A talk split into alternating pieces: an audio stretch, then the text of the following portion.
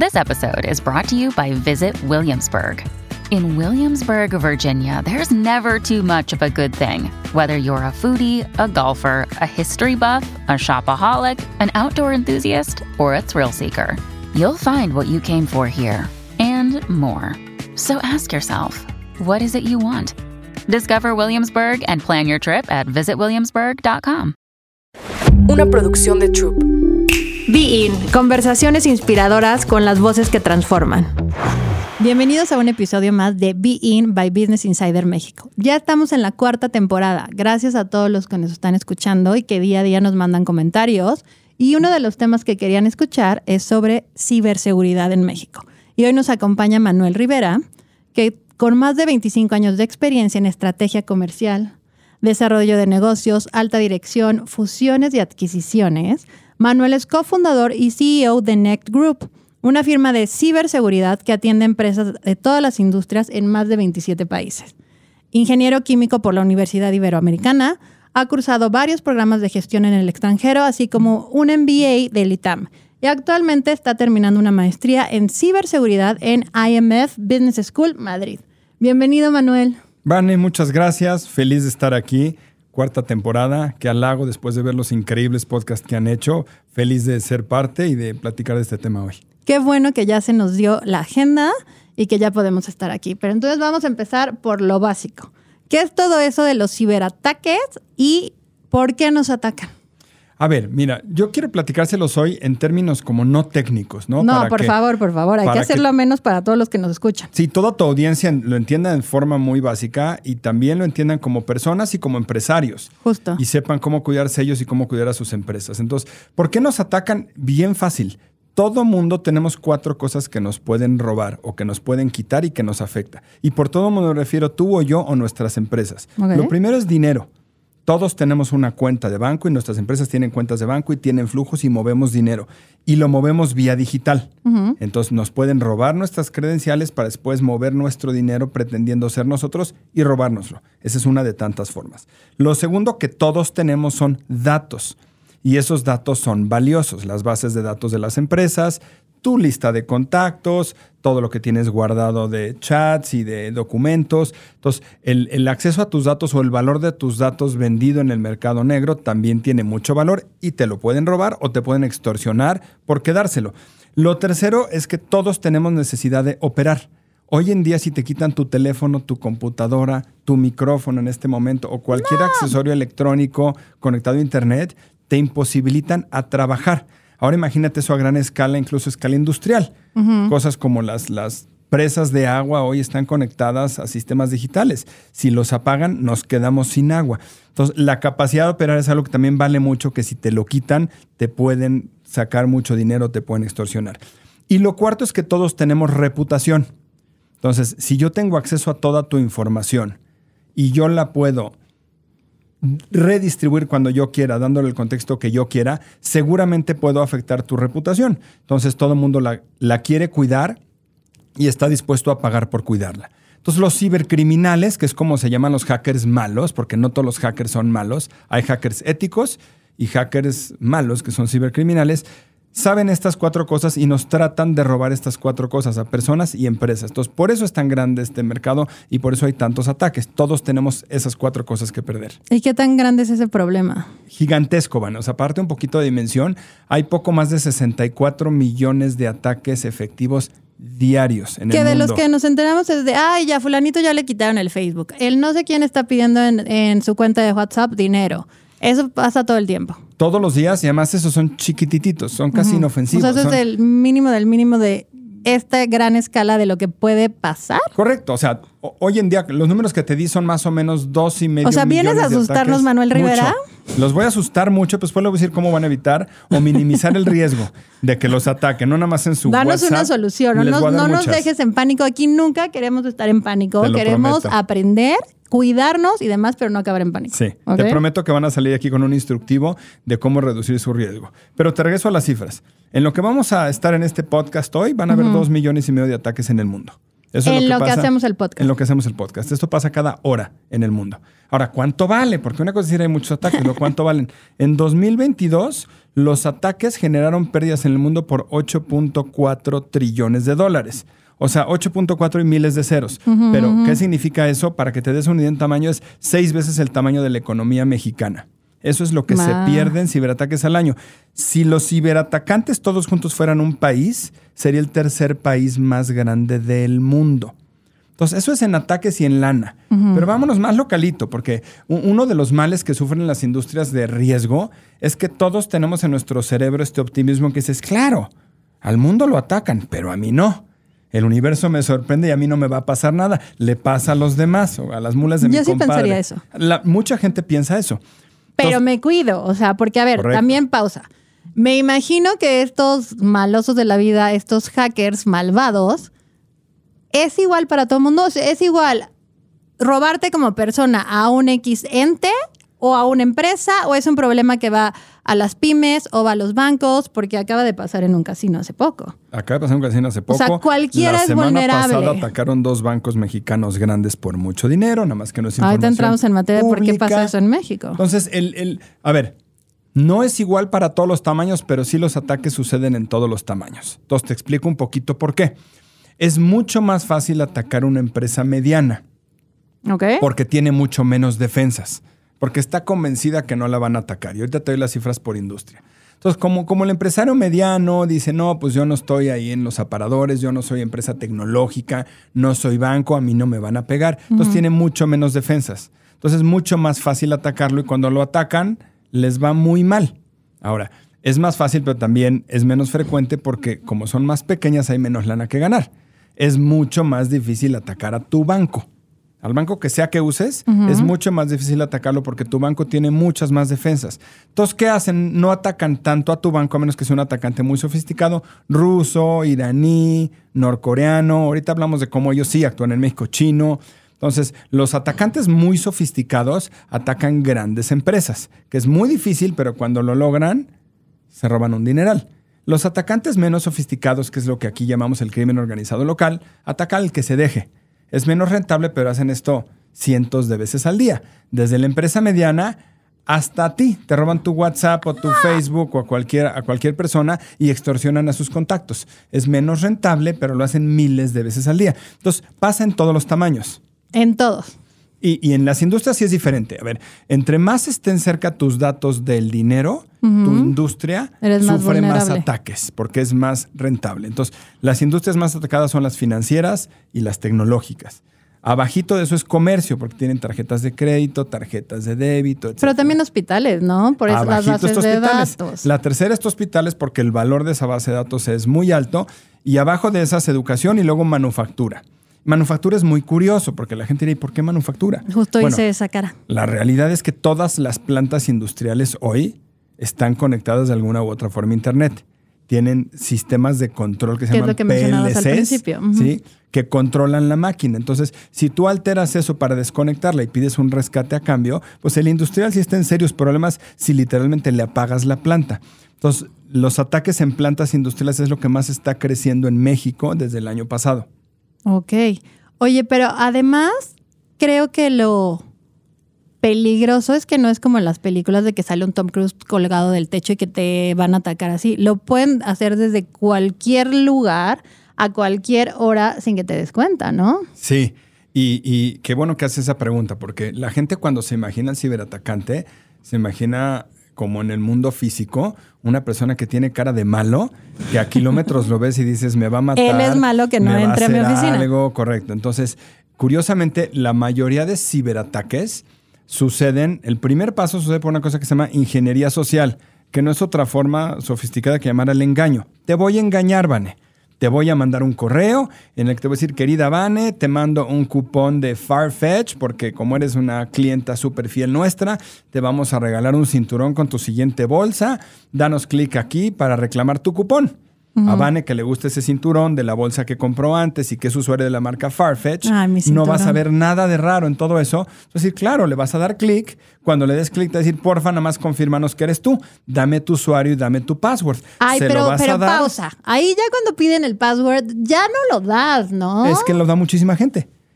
Porque te llegó de Farfetch al que sí le compras, te dijo que compraste una bolsa que sí compraste y te dijo que te va a regalar un cinturón que sabe que sí te gusta Bueno, porque sí, lo buscaste los últimos ahí 90 que, días. mm. Eso se llama ingeniería social. O sea, alguien le pensó cómo hacer un engaño que en tu caso fuera creíble. Entonces tú dices, claro que lo quiero, voy a dar como siempre, tú abres la página y ves la misma página que crees que es la de Farfetch de toda la vida.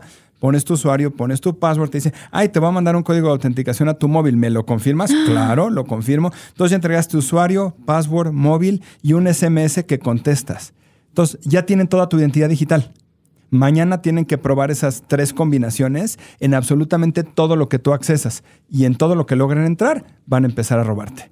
Así de sencillo es. Entonces fue ingeniería social, fue un correo de phishing que le creíste porque estuvo muy bien pensado para alinearse con tus intereses y con eso se ponen a probar todas tus claves, la de PayPal, la de tu banco, que la mayoría de gente tiene el mismo usuario, el mismo password en varios lugares. Eso no hay que hacerlo. Eso no hay que hacerlo.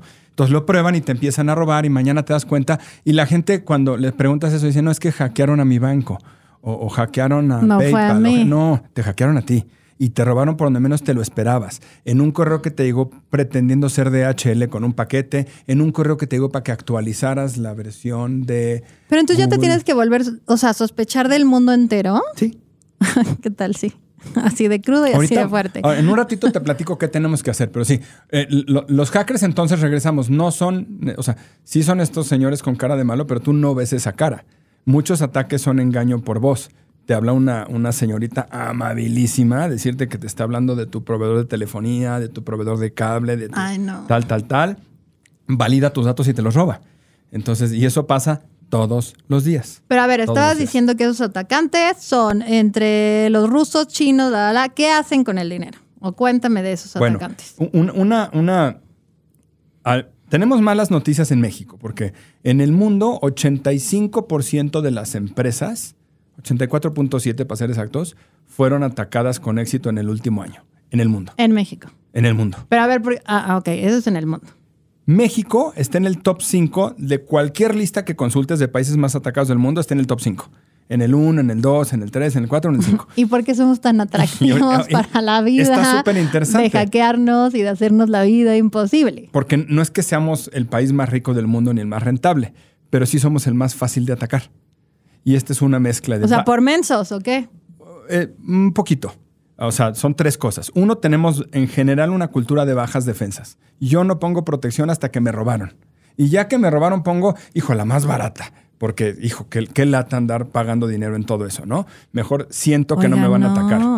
Eh, Entonces, lo primero es que somos un país con bajas defensas. Segundo, pues no tenemos leyes sólidas de ciberseguridad que ni siquiera tipifiquen todos estos delitos de la forma correcta. O sea, te hackean y no te hacen nada. O sea, si te hackean y el hackeo resulta que es una dirección IP desde Rusia, pues no tienes ni con quién quejarte aquí. Cuando vas al Ministerio Público te dicen, señor, usted lo hackearon de Rusia, vaya al Ministerio Público ruso. ah, caray. Y tercero, pues el Estado de Derecho es muy pobre en tema de, de crímenes cibernéticos. O sea, es mucho más fácil ir a la cárcel por cortarle hojas a los arbolitos que por hacer hackeos en este país. Es casi imposible que los agarren. Entonces, el- somos un botín muy fácil. No es que seamos tan rentables o tan grandes. Somos como la empresa mediana que te hablaba hace rato. facilotes. Somos lo más fácil de atacar del mundo. Y por eso somos el país con más ataques persistentes a nuestras empresas del mundo. El número uno, número uno. 56% de nuestras empresas en el último año sufrieron al menos seis ataques exitosos. Oye, nos, nos escuchan muchos empresarios y emprendedores. Hay que poner atención a esto para cambiar esa cifra. Y ya que lograste, Manuel, asustarnos, tenernos en pánico, sí nos vas a contar cómo This episode is brought to you by Shopify. Forget the frustration of picking commerce platforms when you switch your business to Shopify, the global commerce platform that supercharges your selling wherever you sell. With Shopify, you'll harness the same intuitive features, trusted apps, and powerful analytics used by the world's leading brands. Sign up today for your $1 per month trial period at shopify.com slash tech, all lowercase. That's shopify.com slash tech. Cómo cuidamos a las empresas y cómo nos cuidamos nosotros también. Totalmente, totalmente. Ahora, vamos a ver, déjame te platico antes de qué cuidarte y dónde cuidarte. Y luego Ah, cómo sí, porque va. ya aparentemente ya no puedo abrir ningún correo, ya no puedo recibir regalos del universo ni de nadie. No, del universo sí, pero todo lo que venga electrónico ponle, ponle un poquito de duda. Eh, El tema es dónde su- su- suceden los ataques hoy. No nada más es en las computadoras. O sea, desde luego Computadoras, es en las computadoras y celulares. servidores. Obvio en los celulares y tabletas.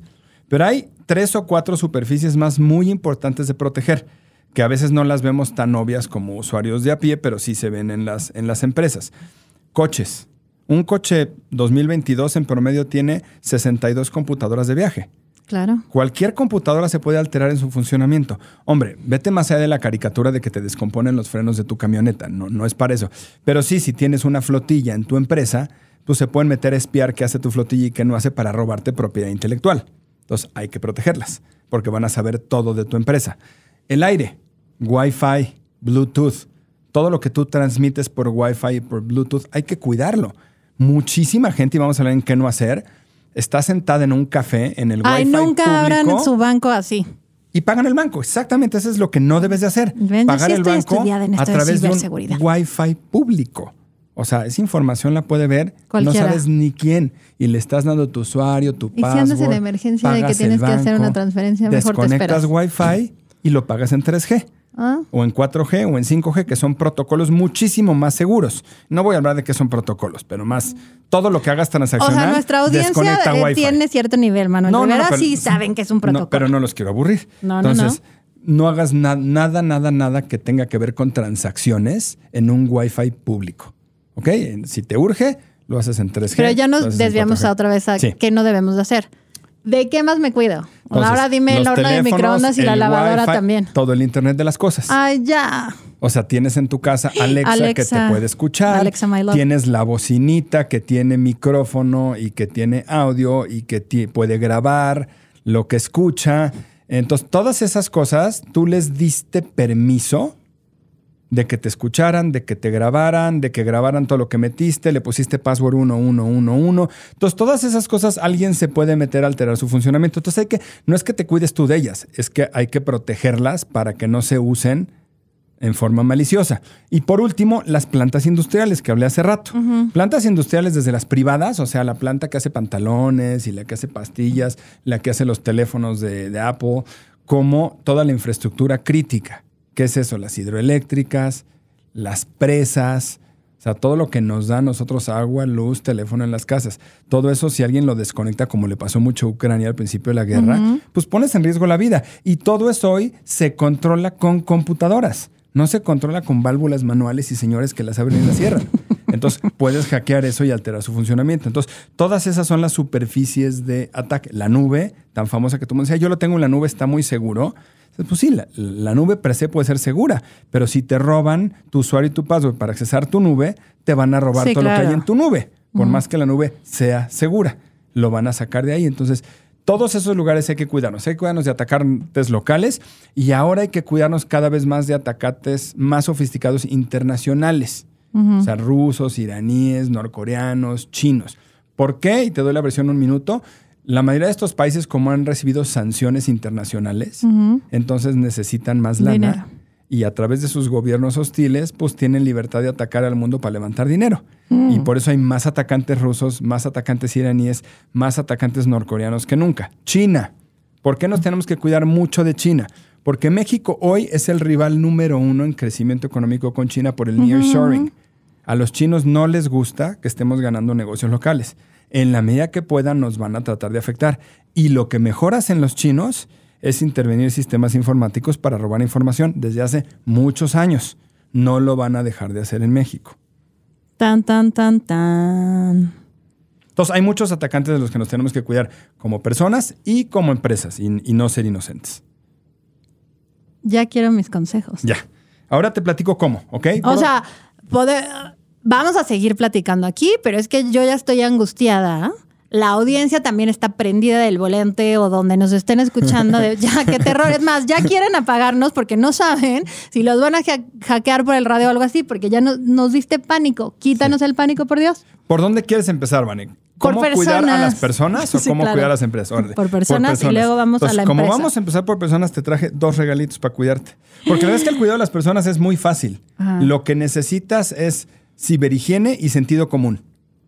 Y ahorita te voy a explicar qué es eso. ¿ok? El sentido común no toda la gente no todo lo el mundo lo tiene. tiene o no sabe qué es eso en términos de ciberhigiene digital. Entonces, por eso les vamos a enseñar hoy. Primer regalito que traje es una taza que dice ahí, Show me the nothing you click on. Ok. o sea, Soy no le des clic persona. a todo lo sospechoso. Sí, ese es el primer consejo Es que hay en luego todo. no es sospechoso, me lo dijiste hace Sí. eh, 10 minutos. Ahorita te voy a explicar cómo evitarlo. Show me the nothing you clicked on. Muy bien. y el Entonces, ¿dónde segundo no le regalito piqué? para ti y para todos en tu casa son estas casitas. Un, este cuadrito negro Ajá. es un protector de cámara para tu teléfono y otro para tu computadora. Entonces, la, el del teléfono también. También. Mira, ese sí no tenía. Y los tienes cerrados a menos que necesites la cámara. ¿Ok? Ok. Y ahorita te voy a explicar. por Muchas gracias por estos regalos. Se Ahorita los te voy a presumir por luego en por redes. qué son esos y para qué. Entonces, le voy a dar a ti y a toda tu audiencia cinco tips para protegerse hoy. ¿no? Muy sencillos. El primero es Cinco de audiencia, ¿no? cinco para luego personas. vamos a Ajá. empresas. Ajá. El primero, y ese lo pueden hacer ahorita terminando el podcast, es prendan el factor de autenticación múltiple o MFA en todas sus redes sociales y todos los accesos a sus teléfonos. Toda la red social que abran va a tener un botoncito que dice multifactor de autenticación. Eso significa. en- ¿Dónde encuentro ese en botoncito? franco Yo necesito irme hasta atrás. Después te hago un tutorial muy sencillito de cómo eso. Pero todas tus redes, si le, si le pones ahí la configuración, Ok. te dice prender factor de autenticación múltiple, le pones sí. Eso significa que para accesar tus redes se necesitan dos pasos. Además de un password o de un passcode, se necesita garantizar que tú eres tú, o con tu huella, o con tu ojo, o con tu cara, o con algo que tú sabes. Entonces, increíblemente más difícil robarte Ya le metiste un paso nuevo. tu red social si no tienes el segundo paso. Entonces, cuando te manden este mensaje de, ay, hola, yo soy Facebook, te voy a cerrar tu cuenta, que no le debes de creer, porque Facebook no quiere cerrar cuentas. O sea, hay que Claro. pensar, eso se lo convirtió con sentido común.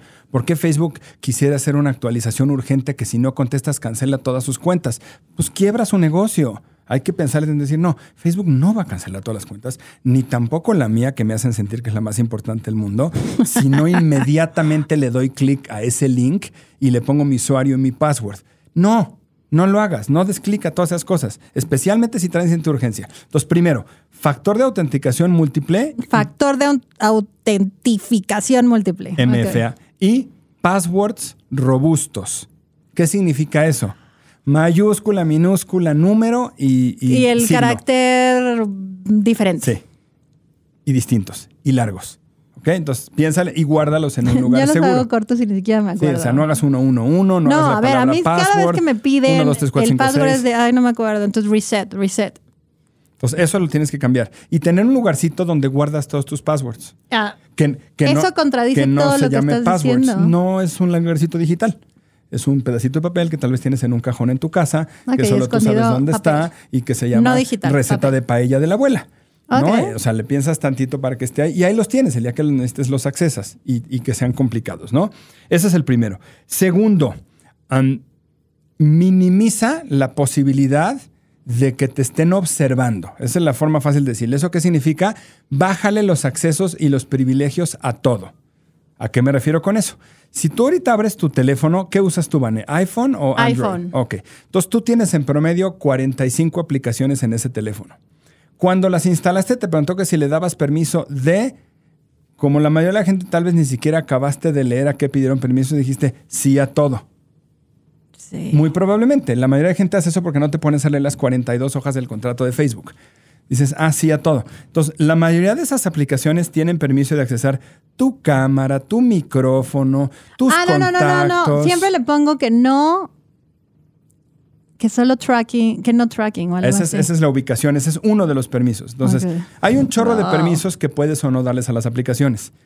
Redúcelos todos al mínimo. Esto sí toma como media hora. Ok. Tienes que abrir ahorita Esto tu, es de paciencia, tu pero nos teléfono, vamos a ya cuidar. sea Android o Apple, una tardecita, sírvanse una copita de vino, lo abren, ven en privacidad y se van aplicación por aplicación, la abren y le reduce los privilegios al mínimo. Ese, Ok. es, ese es como se llama el principio en ciberseguridad, que es decir, oye, yo tengo que pensar si de veras mi aplicación de vinos necesita acceso a mis contactos y a mi SMS. Sí, no. O sea, mi aplicación de Uber sí necesita acceso a mi geolocalización, si no, no puede pasar por mi Uber. Pero mi aplicación de vinos no tiene por qué poder accesar a mi correo, a mi SMS y a mis contactos. Entonces te vas aplicación por aplicación y le reduces a todas, todos los privilegios posibles. Ok. Luego, iPhone ya tiene una cosa que no tiene Android que es muy importante. iPhone te pregunta si estás de acuerdo en que entre tus aplicaciones se compartan o no datos. Ponle que no. Ajá, claro, ese es un no rotundo. Android por default, hasta las últimas versiones lo tenía que sí. Eso es súper peligroso porque entonces otra vez regresamos al principio del banco. Vale, no voy a hackear la aplicación más difícil, no te voy a hackear a ti.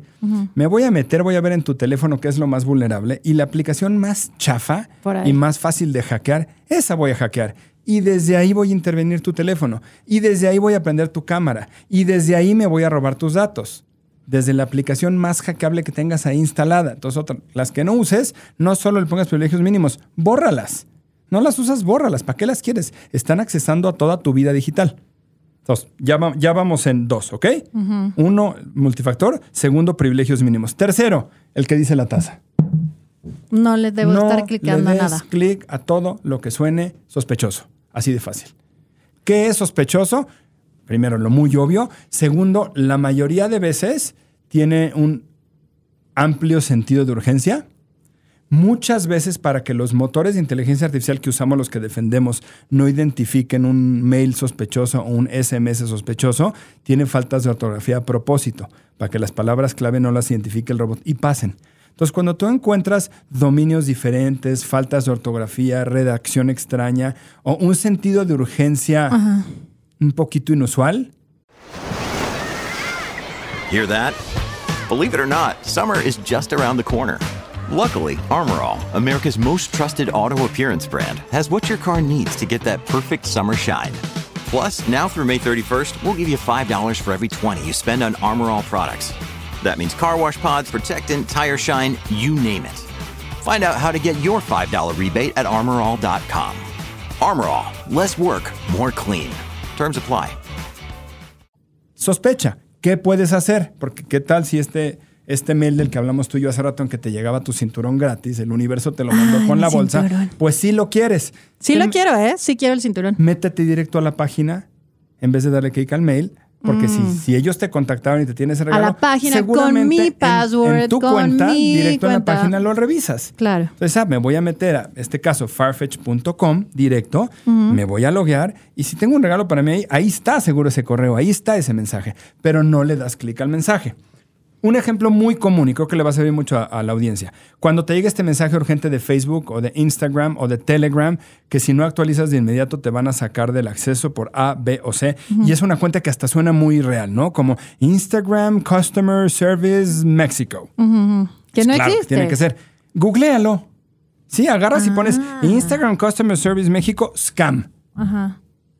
Si existe el scam, inmediatamente va a aparecer hasta arriba. Sí, hay un scam que está circulando en Instagram con esta cuenta, no le des clic. Entonces, antes de darle clic, duda. Vete directo a la página que en teoría te lo mandó y si no tienes cómo, googlea si eso es un, un- un- un scam. O sea, tomémonos unos minutitos más de tiempo en analizar todo lo que nos está llegando, ¿no? Porque luego es tanta Totalmente. información que si uno anda clicando por la vida. Sí. Entonces, no le des clic, bypaséalo, busca directo la fuente, a ver si el mensaje es cierto o no es cierto. Aunque parezca muy veraz, ¿ok? Porque los, los que llegan en redes sociales con cuentas creadas así que duran uno o dos días, suenan muy veraces. Toda la gente que te ofrece mucho dinero por monetizar tus redes sociales y que vas a ganar dos mil dólares a la semana, etcétera, ese sentido Ay, común. No, también. ¿No? Si eres una cuenta promedio como la mía de una persona que no es pública, que tiene un par de miles de personas que lo siguen, nadie, para nadie vale eso dos mil, dos mil dólares a la semana en monetización. No les creas, ¿me entiendes? Es sentido común. Si no vas, de eso no vas a Ay, vivir. sí me dio risa. Entonces, así te roban las cuentas porque la gente cae en eso. Em, cuarto, Vané, compra protección. O sea, si eres persona. y ¿Pero tu- cuál? Tu teléfono no es de una empresa, es nada más tuyo. el- el- el- la computadora no pertenece a una empresa, es nada más tuya. Hay ciertos antivirus, tanto de teléfono como de computadora, que sí se venden de forma individual, que puedes comprar. Después, si quieres, te mando la lista para que salgamos a la audiencia de los mejorcitos. Compra lo, lo mejor que el dinero te pueda dar. O sea, el más caro te va a costar 40 dólares al mes. Digo, eso contra cualquier robo. Que lo vale. ¿no? Lo vale, ¿me entiendes? Entonces, eso es individualmente, ¿no? Y el, el quinto, muy importante, que mucha gente no hace, actualiza. Siempre que te llegue un... Actualiza tu sistema y luego no falta Es que, que luego dicen, no, que es se alentan, lo pero no más es cierto. Exacto. El mito urbano lo hace más Exacto. lento. ¿Tú sabes la razón más importante por qué las compañías de software act- actualizan sus sistemas? Para protección. Para parchar vulnerabilidades. Cuando encuentran que tienen vulnerabilidades y las descubren, mandan una actualización y te la mandan y dicen, porfa, párchalo para que no te roben. Y la gente dice, no, me lo va a hacer lento. No, es que no es para lento rápido. También agregan funcionalidad, pero el motivo número uno para mandar actualizaciones es parchar vulnerabilidades. Entonces, ahí están las cinco para personas. Yay, les dio paz. No está tan difícil. No está tan difícil, sí hay que invertirle tiempo, pero a ver, hay que invertirle tiempo a muchas cosas y si es por cuidarnos, que mejor. Eso a personitas, a nosotros como individuos, ya aprendimos algo. Ahora, empresas. Ok. Empresas es un ecosistema un poco más complejo porque hay mucho más que perder. Sí, sí, ¿no? claro. Entonces, entonces, en empresas no voy a ahondar en mucho detalle porque tomaría No, mucho pero tiempo. como esos pero tipsitos de- Te voy a poner tres tips muy fáciles. exacto. El primero y más importante, si tienes una empresa mediana para arriba, o sea, ¿qué significa de 25 computadoras para arriba? Contrata un servicio que se llama de hackeo ético. Hackeo ético, O pen testing. Vas a contratar a unos hackers profesionales buenos que van a llegar y te van a atacar por todos lados. Entonces, a eso nosotros le llamamos analiza. Entonces, el número analiza. Oye, si soy atacable o no, deja de pensar que no eres. Mejor ponte a prueba y ve si, si te atacan. Es como ir al doctor, es como hacerte un check-up. Ok, hay que hacerle un check-up de Entonces dices, ciberseguridad empresa. señores, bienvenidos, fírmenme contrato de confidencialidad, atáquenme con todo. No te van a tirar ningún sistema. Nada más van a ver si es atacable, si es vulnerable, no. si es penetrable. Entonces, con eso te van a decir, oye, te van a dar un reporte a la semana y te van a decir, ah, mira, de todos los sistemas que tienes en Business Insider, ¿qué crees? Los usuarios y los passwords de todos tus editores sí te los pude robar. El control de tu administrador de contenidos también lo pude tomar y pude haber publicado yo. Pero el servidor donde tienes la base de datos de clientes y la facturación no pude entrar, la verdad es que sí está seguro. Y no me pude robar las contraseñas ni los usuarios de ninguno de los administradores. Entonces, con eso tú ya tienes un mapa. Ya sabes en dónde podría en dónde estar el problema. Y en dónde no. En donde si mañana te quieren atacar, sí podría un atacante y en donde no podría un atacante. Entonces ese es el primer paso que cualquier empresa mediana tiene que hacer. Hackeo ético, que sí lo ataquen y le den un reporte técnico y un reporte ejecutivo en que le digan por aquí sí, por aquí no. Si no tienes eso, entonces estás comprando protección a lo loco.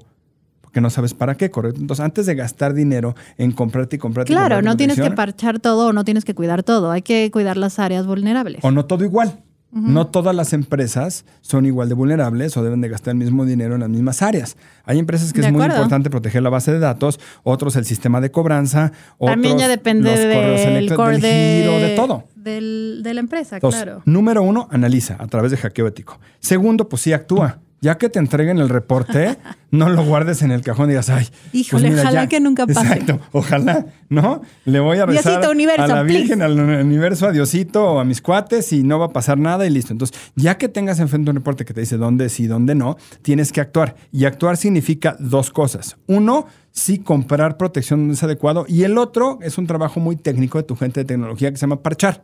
O sea, parchar las vulnerabilidades, actualizar sistemas, ese tipo de cosas, pero versión empresarial. De repente se meten por ahí, descubren, te doy un ejemplo muy facilote.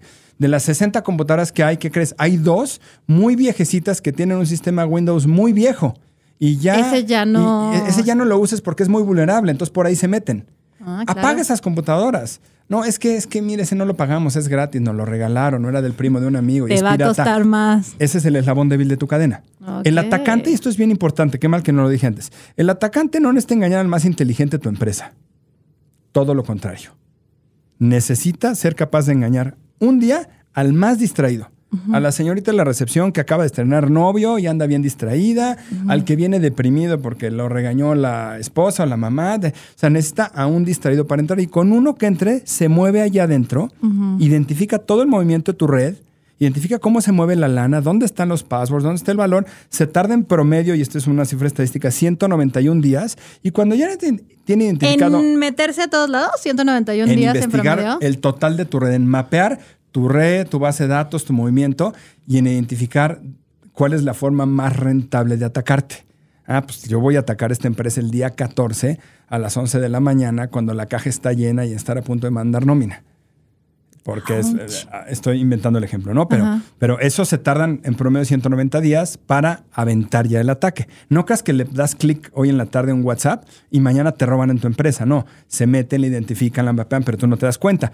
Por eso hacer los, los hackeos éticos es importante, para ver si ya hay alguien A lo mejor puede estar uno en Está curso. dentro, pero no te ha atacado. Uy. Es lo, es lo más normal, que agarremos a alguien adentro y digamos, oye, allá hay ciertos mails raros, acá hay un comportamiento extraño en tu servidor, pero todavía no te ataca.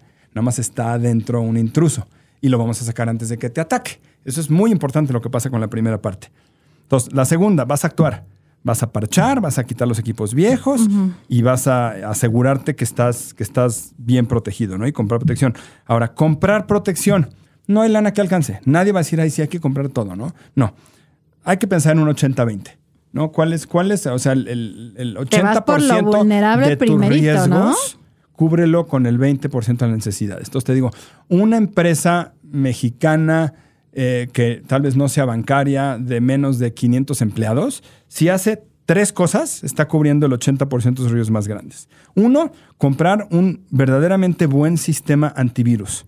O sea, los que ya tienen inteligencia artificial y tienen un sistema de anti-ransomware. ¿Ok? Ok.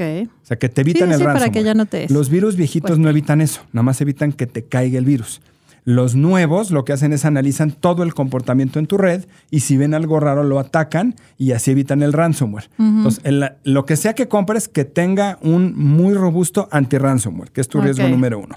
Segundo, muy importante, o tan importante como el primero, comprar un buen sistema de anti-phishing para tu correo electrónico. Porque 85% de los ataques que existen hoy en México inician por un correo de phishing. Esa es la puerta de entrada más común. Entonces compra el mejor sistema que el dinero pueda pagar para que tus correos electrónicos tengan un motor de inteligencia artificial que sea anti-phishing e idealmente los mejores tienen un sistema de capacitación que le mandan a tu propia gente simulaciones de ataques para entrenarlos. Es interno, lo, lo pensamos aquí nosotros, le llega a toda la gente Business Insider, ay, van, los voy a invitar un pastel y todos ganaron mil pesos, vamos a ver quién le da clic. Porque yo soy muy generosa. Exacto. Pero vamos, este Eso este podría engaño. pasar, ¿eh? Entonces, el comprar el mejor sistema anti-phishing que el dinero te pueda pagar, porque ese es como lo más vulnerable. Y, y- y el tercero es comprar lo que se llama en el, en, el, en el argot tecnológico un firewall, que es como una barda perimetral que cuida la entrada a tu red. Es uno para tu red, ¿no? Un, un cortafuegos o firewall, una barda perimetral para tu red y otro para tu sitio web. Caso de ustedes que tienen un sitio web y una red empresarial, entonces hay que proteger que a tu sitio web no lo puedan atacar con un sistema perimetral y a toda la red de la empresa tampoco. Si tú haces esas tres cosas, que son cuatro herramientas, el 85% de los riesgos que hay hoy cibernéticos safe. estás cubierto. Ok, ya, ya regresó un poco la, eh, el alma, ya tenemos más paz, ya aprendimos, pero a ver, yo sí quiero saber, si te dedicas a esto y ya te la sabes, Another day is here, and you're ready for it. What to wear? Check. Breakfast, lunch, and dinner? Check. Planning for what's next and how to save for it? That's where Bank of America can help. For your financial to dos, Bank of America has experts ready to help get you closer to your goals. Get started at one of our local financial centers or 24 7 in our mobile banking app. Find a location near you at bankofamerica.com slash talk to us. What would you like the power to do? Mobile banking requires downloading the app and is only available for select devices. Message and data rates may apply. Bank of America and a member FDIC. entonces a ti nunca te ha pasado nada. Ay, me encantaría decirte que tienes toda la razón, Vale. O aprendiste a golpes. Pues a, a- a un par de veces sí. A mí ya me robaron una vez mi Facebook. Ese ejemplo de los dos mil dólares de tu cuenta no vale nada y todo. en, la ¿Fuiste tú? en la pandemia a mí me llegó uno de esos correos. dijiste, "Sí necesito dinero"? Ya, pues tú tienes una cuenta verificada, entonces tu cuenta verificada es monetizable en una carta que estaba muy bonita. Este, miren, te vamos a mandar un depósito así, así. Me mandaron incluso un PDF con una factura de un depósito que hicieron ¿En de Facebook de Irlanda con mi nombre. En cuanto, en cuanto tú eh, le cambies esto a tu, a tu configuración, se te hace el depósito eh, a tu cuenta, etcétera. Y yo, menso, caí. Y diste tu cuenta. Sí, claro. Y me robaron mi cuenta. O Esto sea, en la cuenta de. Facebook, Pero no la de banco, o sí te la de No, no, no, la cuenta Ah, de Facebook, ah. afortunadamente. Entonces me la robaron y, y- y- y buena suerte cuando te roban una cuenta de Facebook. Muchos clientes nos hablan con eso y le decimos, no, espérame, uno, eso es un robo personal y dos, eso lo tienes que arreglar con Facebook. Y Facebook no tiene personas que te atienden. Todo, si es te pasa eso es con chats, es con, es con reportes y te tardas días, semanas, hasta meses en recuperarlo. Afortunadamente yo pude llegar a, a- a personas en algún momento de esto por mucha persistencia, mucha perseverancia, pero ya mi cuenta había sido robada, dada de baja en México, abierta en Camboya y estaba empezando a ser usada para extorsionar gente en Camboya. Con mi nombre como un gran inversionista que te daba dinero a tus empresas. Y tú. Mi nombre y mi foto, ¿ok? Oh, wow. Afortunadamente nadie me conoce en Camboya, pero, pero, pero Sí, lo la regresamos reputación rápido. quedó intacta en Camboya, suerte. Entonces, sí, a nosotros sí nos llegan muy seguido intentos de phishing, como a cualquier otra empresa, pero tenemos todos los sistemas de protección. Y sí nos llegan intentos de ransomware, pero tenemos los sistemas. y Entonces, desde ahí ya te volviste todavía más desconfiado. Sí, evidentemente. O bueno, Yo- o- supervisas Por supuesto más. que sí tengo un antivirus de última generación en, en, En el teléfono. en el teléfono. Bueno, otro tip que no te di para personas, Vane, y es importante ahora que me, ha Envidioso pasado, de tips. es... am, es importante que la gente sepa que WhatsApp es una red social y pertenece a Facebook. Y desde el día que la instalaste, tú estuviste de acuerdo en que ellos pueden leer, Compartir, ver y usar ver y todo. Y que todo el contenido que mandes por ahí es propiedad de ellos. Entonces es importante que esto no se te olvide cuando mandas algo y pensar que mandaste. Porque si yo te mando a ti, Vane, un, Un contrato de confidencialidad Justo. a tu WhatsApp, por definición ya, lo de estoy Facebook. rompiendo. Porque Ya lo compartiste le estoy dando a acceso a Facebook. Facebook. Y ellos podrían abrirlo y podrían leerlo porque yo les di permiso. Entonces, WhatsApp es una red que se ha vuelto súper conveniente. Sí, y sí. todos la usamos todo el día. Nada más, en empresas sí es muy importante que todos tengan una política para qué sí se vale y qué no se vale dentro de WhatsApp. Por ejemplo, nosotros en la empresa, para todo lo que es comunicación entre nosotros confidencial, utilizamos Slack. Es privada, es comprada, pagamos cada mes por ella y todo lo que pasa allí es nuestro y es confidencial. Y ahí mis proveedores también los subo a grupos en Slack, pero ya es algo privado. Entonces, en una red social el contenido no es tuyo y y a la gente se le olvida eso porque Por esa practicidad. Luego se te olvida y ay, me mandas la presentación aquí, sí, pum, pum, pum. Totalmente. Y ahí va. Es facilísimo. es facilísimo una cosa y otra, otro importante. La de WhatsApp es por privacidad empresarial. Y en redes sociales, Vane, estamos en una, en una época en la que el mundo nos encanta compartir.